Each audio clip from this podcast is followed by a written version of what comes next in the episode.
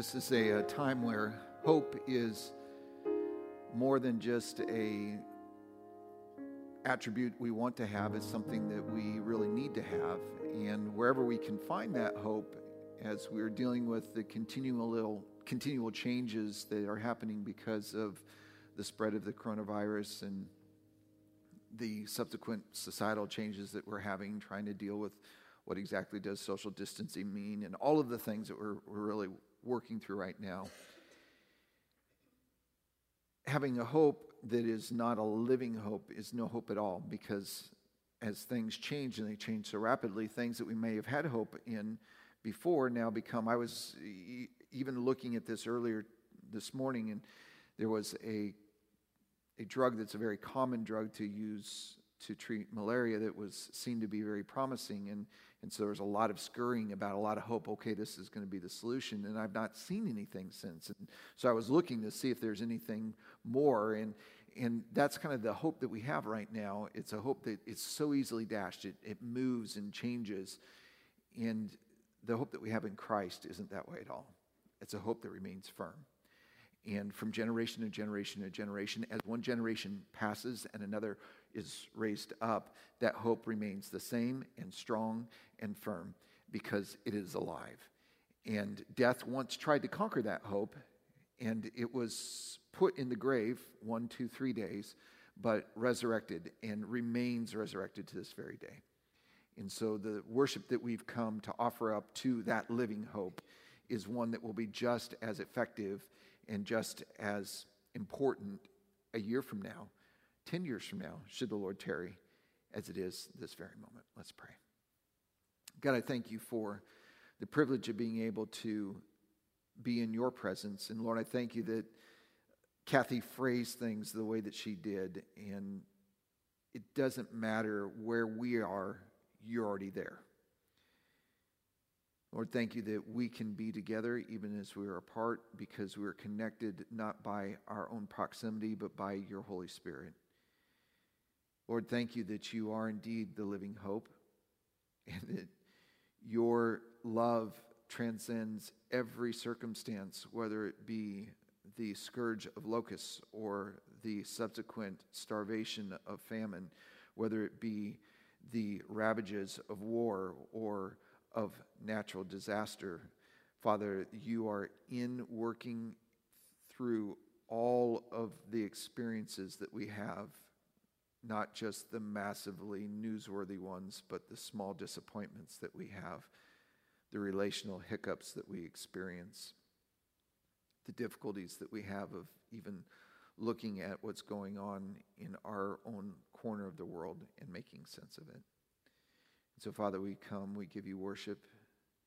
You're worthy, and we ask for your wisdom as we open your word today. I ask this in the power of Jesus' name. Amen. We've been extending uh, the 40 Days Through the Word series by looking at one particular way of studying God's Word, and I've had to change it just a little bit these last couple of weeks, uh, just really for practicality's sake. But the idea is that, that we can look at a character, both positive or negative, in the Scripture and learn from it.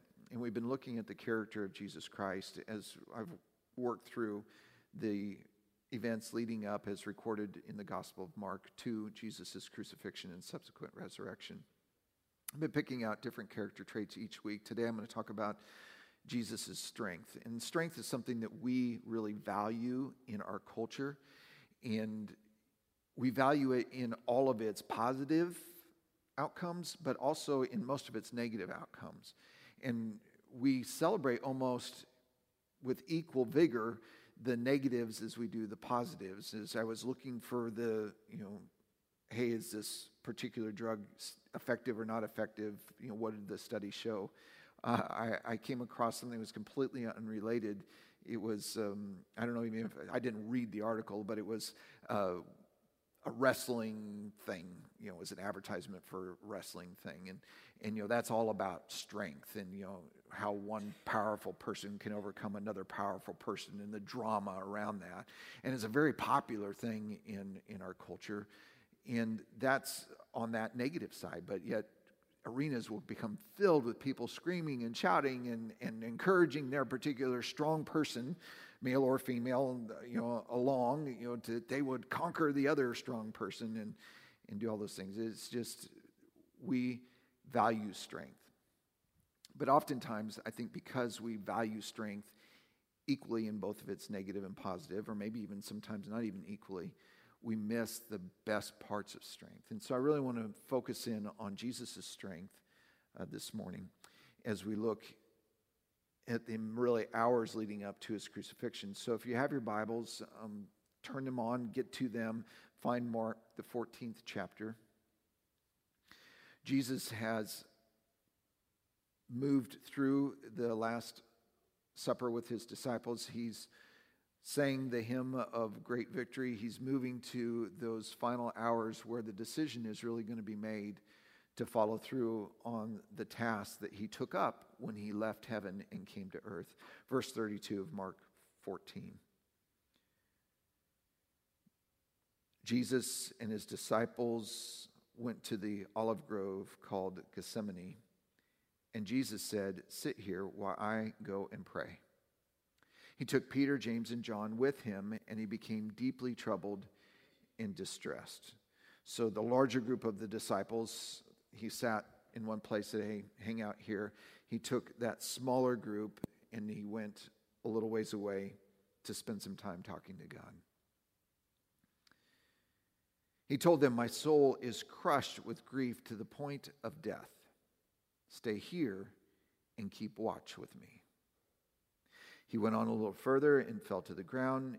He prayed that, if it were possible, that the awful hour awaiting him might pass him by. Abba, Father, he cried out, everything is possible for you. Please take this cup of suffering away from me. Yet I want your will to be done, not mine. Then Jesus returned and found the disciples asleep. He said to Peter, Simon, are you asleep? Couldn't you watch with me even one hour? Keep watch and pray so that you will not give in to temptation. For the spirit is willing, but the body is weak. And this is an interesting and a little bit off topic, so I'm going to stop right here. This is an interesting aside in the in the narrative of the story because Jesus has already told Peter that Peter is going to betray him.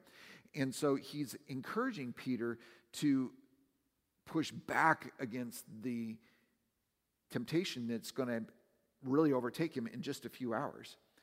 And and he's trying to really enforce to Peter the absolute necessity of his being prepared and Peter lets it pass him by. I've often thought about that in my own strength and lack thereof. How often Jesus has told me, hey, this is coming up. You be prepared, you be ready, you're going to need to be strong. And I'm like, well, I can do it. And I think that's where we saw Peter, especially as the narrative is illustrated in the other Gospels. You know, he, he takes his own strength, but he misses the most important part and ends up denying Jesus three times. Then Jesus left them again and prayed in the same prayers before. When he returned to them again, he found them sleeping, for they couldn't keep their eyes open. Uh, the, the Greek says their eyes were very burdened, they were like weighed down. And they didn't know what to say.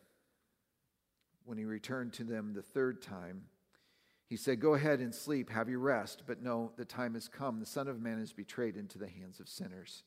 Up, let us be going. Look, my betrayer is here. And immediately, even as Jesus said this, Judas, one of the twelve disciples, arrived with a crowd, men armed with swords and clubs. They had been sent by the leading priests, the teachers of religious law, and the elders. The traitor Judas had given them a prearranged signal. You will know which one to arrest when I greet him with a kiss. Then you can take him away under guard. As soon as they arrived, Jesus, Judas walked up to Jesus. Rabbi, he exclaimed, and gave him a kiss.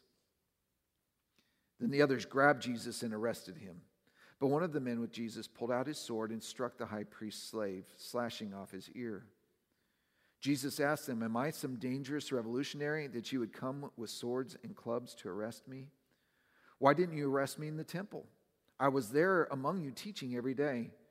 But these things are happening to fulfill what the scriptures say about me. Then all his disciples deserted him and ran away.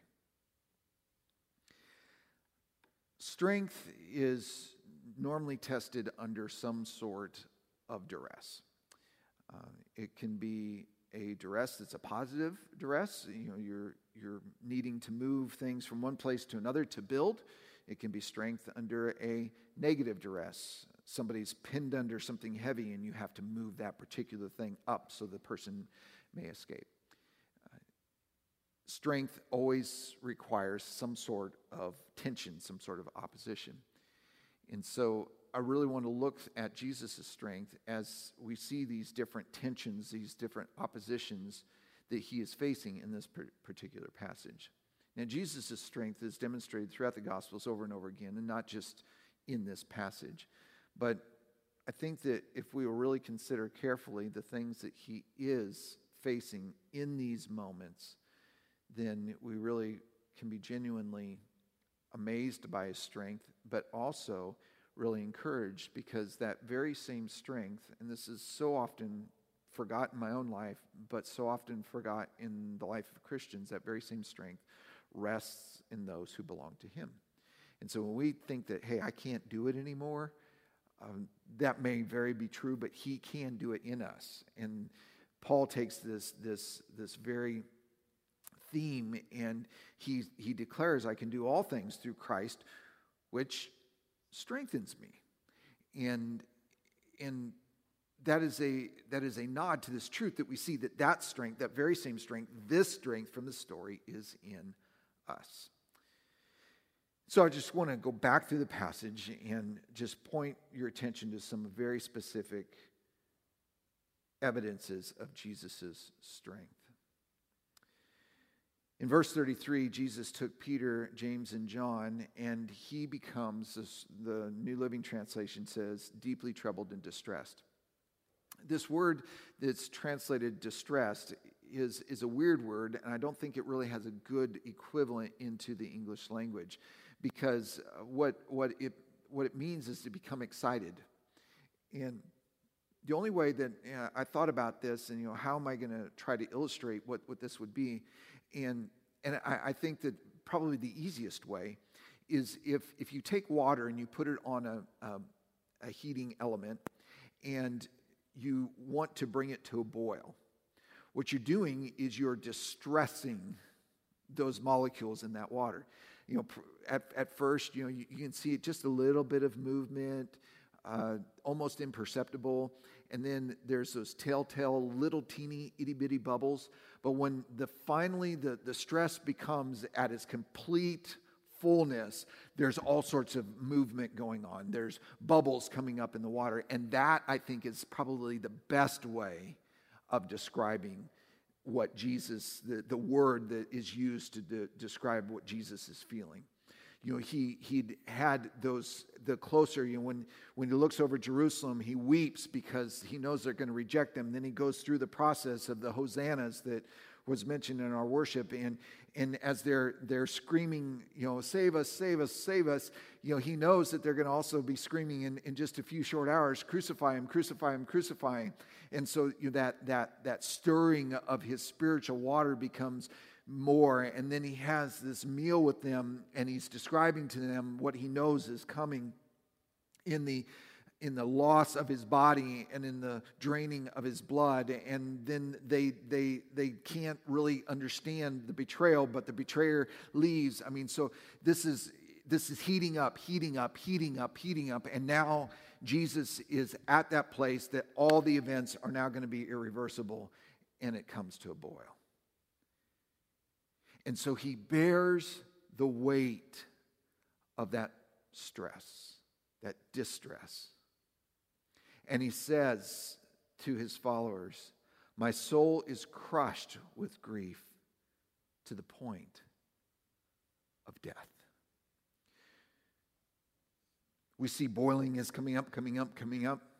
Um, but Jesus, he describes it to his followers as more of a crushing down, crushing down, crushing down, crushing down to where life itself is in question. I, I, I know I've, I've read and I've seen once or twice over the past several decades how crushing events can be. Once or twice, I've seen someone die of not natural causes, but really a broken heart. Just the, the sorrows of the moment just overcame, and their heart stopped beating, and it was just over. I think this is what Jesus is trying to describe, not only to his followers, but being how it's been sent out to generation and generation and generation, even to this day. And I think it's really easy for us who know the end of the story to really miss the fullness of the impact of how we got to the end of the story. He has to be strong enough to be at that place to where the crushing is so immense that life itself is in question, to where the agitation is so incredible that the boiling of emotions is just happening. And yet he presses on. That is true, true strength. Jesus goes where he always goes to find strength to make it to the next moment and that's in the conversation with the Father. Lots of people have asked me over the years, you know, how does this work? How does God the Father and God the Son, you know, interact with each other? You know, how does that relationship go? And there's some good illustrations. I'm really not going to go into today because the bottom line is, is I really don't know. You know, I, I just don't know. I don't know how Jesus could be so fully subservient to that which he's inextricably connected to. I, I don't know. It's, it's too big for my mind. I said there's some great ways of looking at it to kind of help to make some little understanding, but we do know that he does come in subservience, in submission, and he does go to the Father for strength, and he says, This is what I need. Verse 36 Abba, Father, everything is possible for you. Please take this cup of suffering away from me. I think that again, it's really important, particularly in these days where there are many who are having to deal with the reality of a loved one or a friend or a coworker being separated. And as I read more and more about the nature of the disease, the, the virus that's sweeping through this world, just how devastating it could be to those that it takes hold of. I mean, it's, it's just gruesome. And, and I think it's easy to forget that that very same level of, of disturbance and emotion was things that Jesus also had to bear. But it's not bearing for somebody else, it's bearing for himself. And he says, if there be any way, is there any other solution? Take this one way.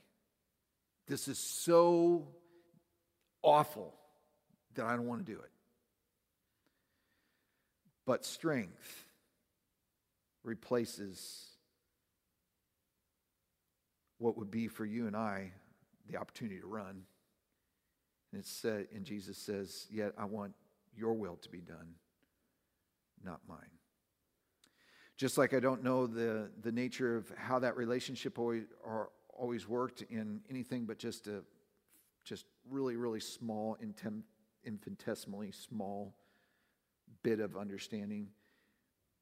I can also understand just the incredible weight of what Jesus knew he was going to have to do. It wasn't just his own death, which is scary enough. I mean, if, if there's been lots of movies and stories written about people who've been introduced to their death date, their death time, their death means, you know, you're going to die in an accident or an airplane crash or of a disease or whatever, and just how upsetting that is to know, to have that information which Jesus has. But in addition to that, he's not just dying for himself, he's dying for every person who has ever died, every person who's going to die. All of us. He's taking that death upon himself because he's taking my sin and your sin upon himself. And I can't imagine that. I, don't know what that would be like. This, this cup of wrath that he is speaking about, the one that he wants to find some other way of taking care of, is the real problem dying is terrible. and dying the way he's going to die is terrible. But it's beyond that. He's dying for death itself to be put on him. And that I cannot understand. But he says, in the strength of the moment, even that kind of death, which is a death that none of us can really imagine, we can write books about it, we can try to somehow build a bridge to it, but we cannot get there. That death, if that's what needs to be done, that's what we're going to do. And so he bears the weight of the Father's will. There's been many times when people have done incredibly heroic things and they've done incredibly sacrificial things, and we have told those stories from generation to generation to generation, and they should be told over and over and over again. Um, there's a context in that, and there's, there's some sort of support system in that. There was a, a story of a soldier in World War II who was against violence but for serving his country. And the story is, is told of how a retreat was made during a particularly fierce battle. And there were soldiers that were left behind that were wounded or had been separated from their comrades. And how this one soldier, unarmed and unable to effect any sort of violence against those that were seeking to kill him, rescued soldier after soldier after soldier after soldier after soldier and just kept on going and going. And it's a phenomenal story. It's, it's, it's a mind blowing story. And if you're not familiar with it, look it up. It's, it's an incredible, incredible story. And his strength and his resolve, and that he connected it to his faith in Christ, also makes a point that I made earlier, but I'm not even going to go there. Um, that it is it's just phenomenal and I got to thinking about it, and you cannot escape the fact that his courage was in a context of courage because his fellows, these ones who were wounded, his fellows, the ones that were left behind, these were also ones that faced death themselves. And so they were going into this environment to where their eventuality was most likely going to be wounded or death. And so he was, he was an incredibly and uniquely courageous person in the midst of a courageous environment. We do not see that here. We see lackluster fellows, people who aren't full of courage for that which has come, but who are just naturally and quite understandably tired. Verse 37 Simon, are you asleep? Couldn't you watch with me even one hour? Keep watch and pray so that you will not give, to tem- give in to temptation. For the spirit is weak, or willing, but the body is weak. Go ahead and sleep. Verse 41 Have your rest, but no, the time has come. The Son of Man is betrayed into the hands of sinners.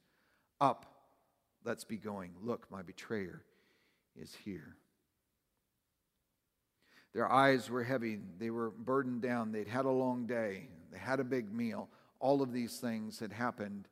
And yet, Jesus, who says this is the hour of the greatest test, Jesus, who says this is the hour of the most phenomenal opposition, is not in the company of courageous fellows.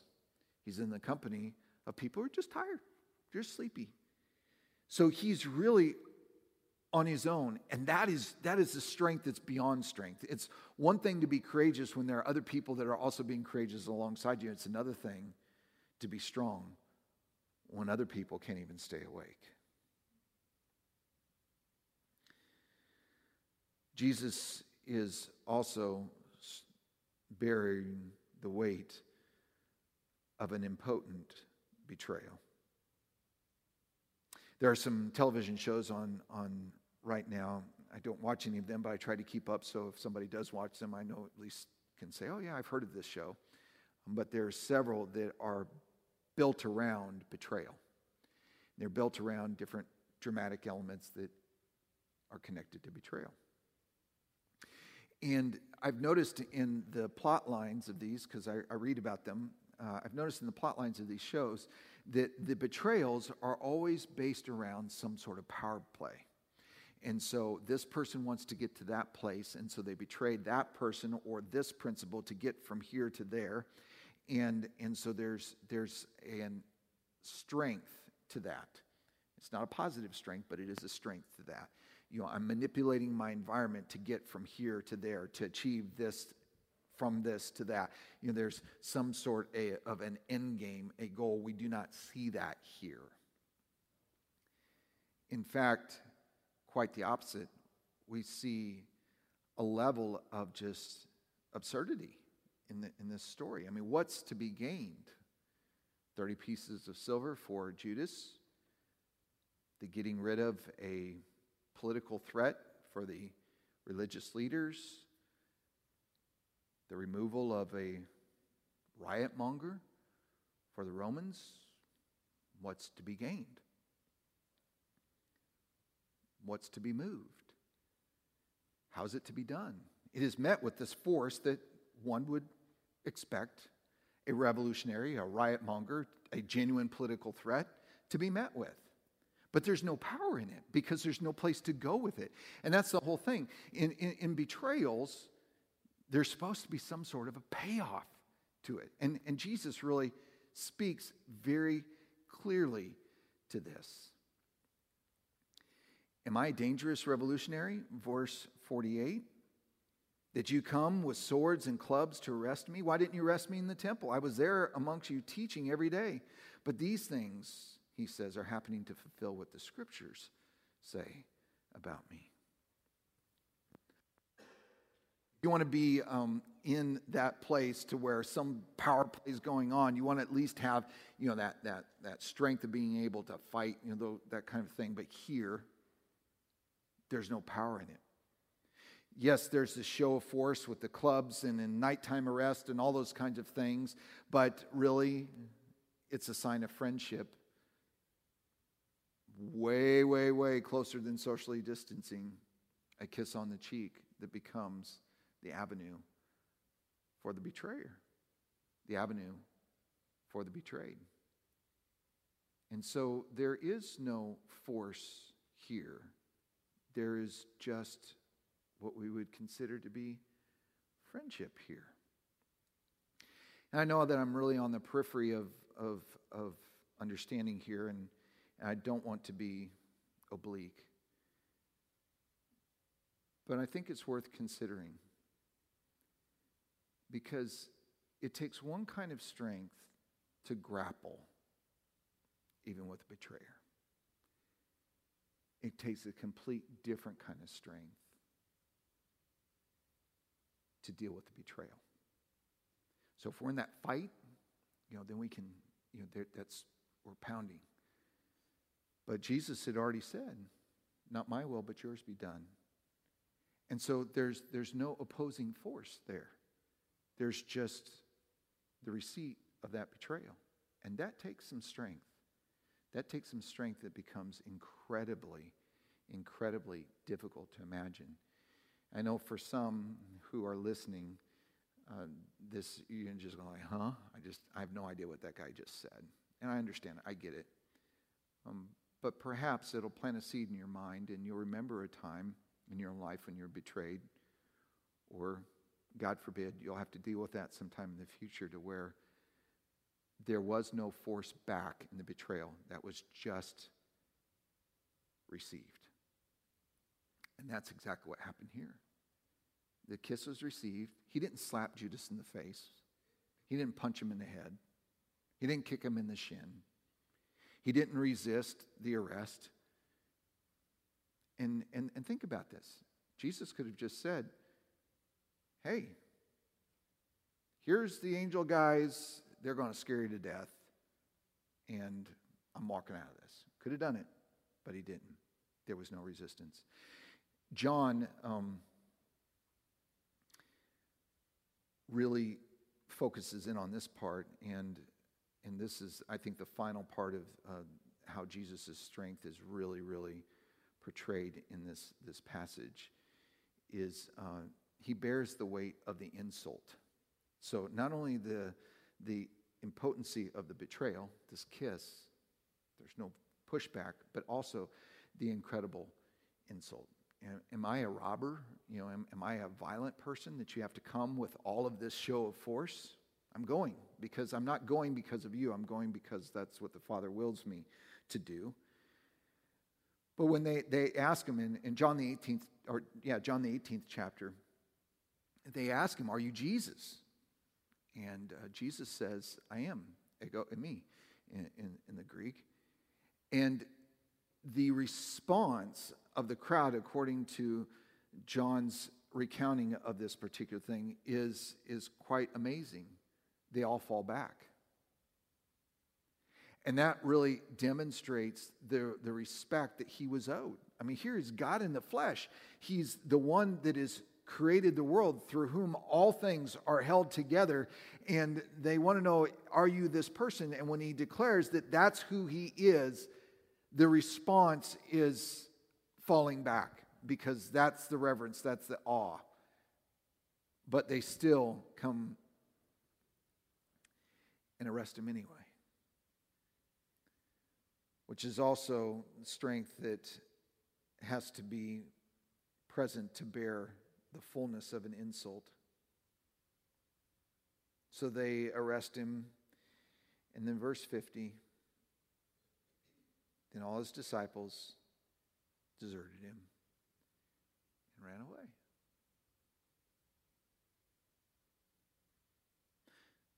So Jesus bore the weight of his of the insult of not being a violent, but being faced with violence, of not being given respect, even though just two words, maybe three, ego, ego eimi, was enough for him to cause the whole crowd to fall back.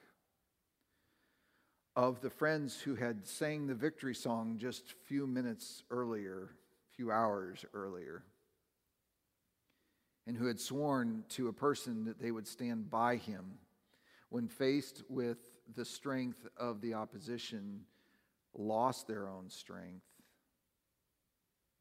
and ran away. This is the strength of our Savior. And this is something that we must, must consider in these days. For those that are followers of Jesus Christ, we need to remember that that very same strength resides in us. And as we look at our different life situations, you know, some are in very dangerous situations because of their workplaces, some are very dangerous situations because of their age or their health condition, uh, some are not. Some are just experiencing great difficulties because they're now a teacher, because their children are not going to school. We have lots of different life situations, and in each one of those life situations, we can deal with the reality of just not having what it takes to deal with it. But if we have Jesus, we have strength. We have this kind of strength that relies, resides in us, and that we need to rely on that strength to go beyond whatever difficulty that we're experiencing, whether it be just absolutely frightening to the nth degree or absolutely inconvenient to the nth degree or somewhere in, in between in that spectrum and say, You have given me strength. And so I can be part of what you're doing and be part of the accomplishment of this time because there is things that God is doing and will do in this time. And we need to take that up. And it's going to be far, far easier to just join the disciples and say, you know what, this really just wears me out. And to just be tired and to continue to sleep. For those that are not followers of Jesus Christ and have heard this story and maybe by God's power been stirred in your hearts to become followers of the one that would demonstrate such strength, I'm going to beg of you become that follower. Choose to release the control of your life and to receive Jesus' control. He demands it. He says, if you're going to receive the strength that I have, you're going to receive the life that I have guaranteed because I have conquered death. If you're going to receive these things, your life is forfeit for the sake of following me. The really cool thing is, is it doesn't require some great preamble. It's just a choice to respond to God's offer of love to come in and to take away those things that will cause death maybe in the next moments or death in the next hours or days or weeks or years. I don't know. But that be removed. Forgiveness be reinserted. And then joy to have abundance in the life now. And then joy to have eternity given to you. Not because you've earned it or you've demanded it, but because it's been freely given. And so I'm going to encourage you to make that choice now. So, again, brothers and sisters in Christ, you have this very same strength in you. This strength will allow you to do things that doesn't make sense in this world, but make sense in what God's doing. Be listening for Him. He'll do all sorts of incredible, creative things in you. And if you're not a follower of Jesus, choose to make that choice today. Fathers, we uh, declare the incredible beauty of the cross and what you did on the cross. God, I ask that the lyric of this song will just be an extension of the grace that you have given to us in the demonstration of your strength, that you would bear all of this weight in absolute terror still choosing to move ahead with taking my sin and the sin of the whole world, all our death, all our disease, all our destruction, everything, and burying it and offering us life instead. God, let this be our hope that is alive every moment of every day. And God, let us love each other the way that you've commanded that we do openly, freely, without fear, without holding back, because that's how you've loved us. Let it be so, even in these days of great upset, of great upside down, of great fear for many, of great frustration for many a day in which you are still sufficient in all things because of Jesus. For it's in his name that I pray.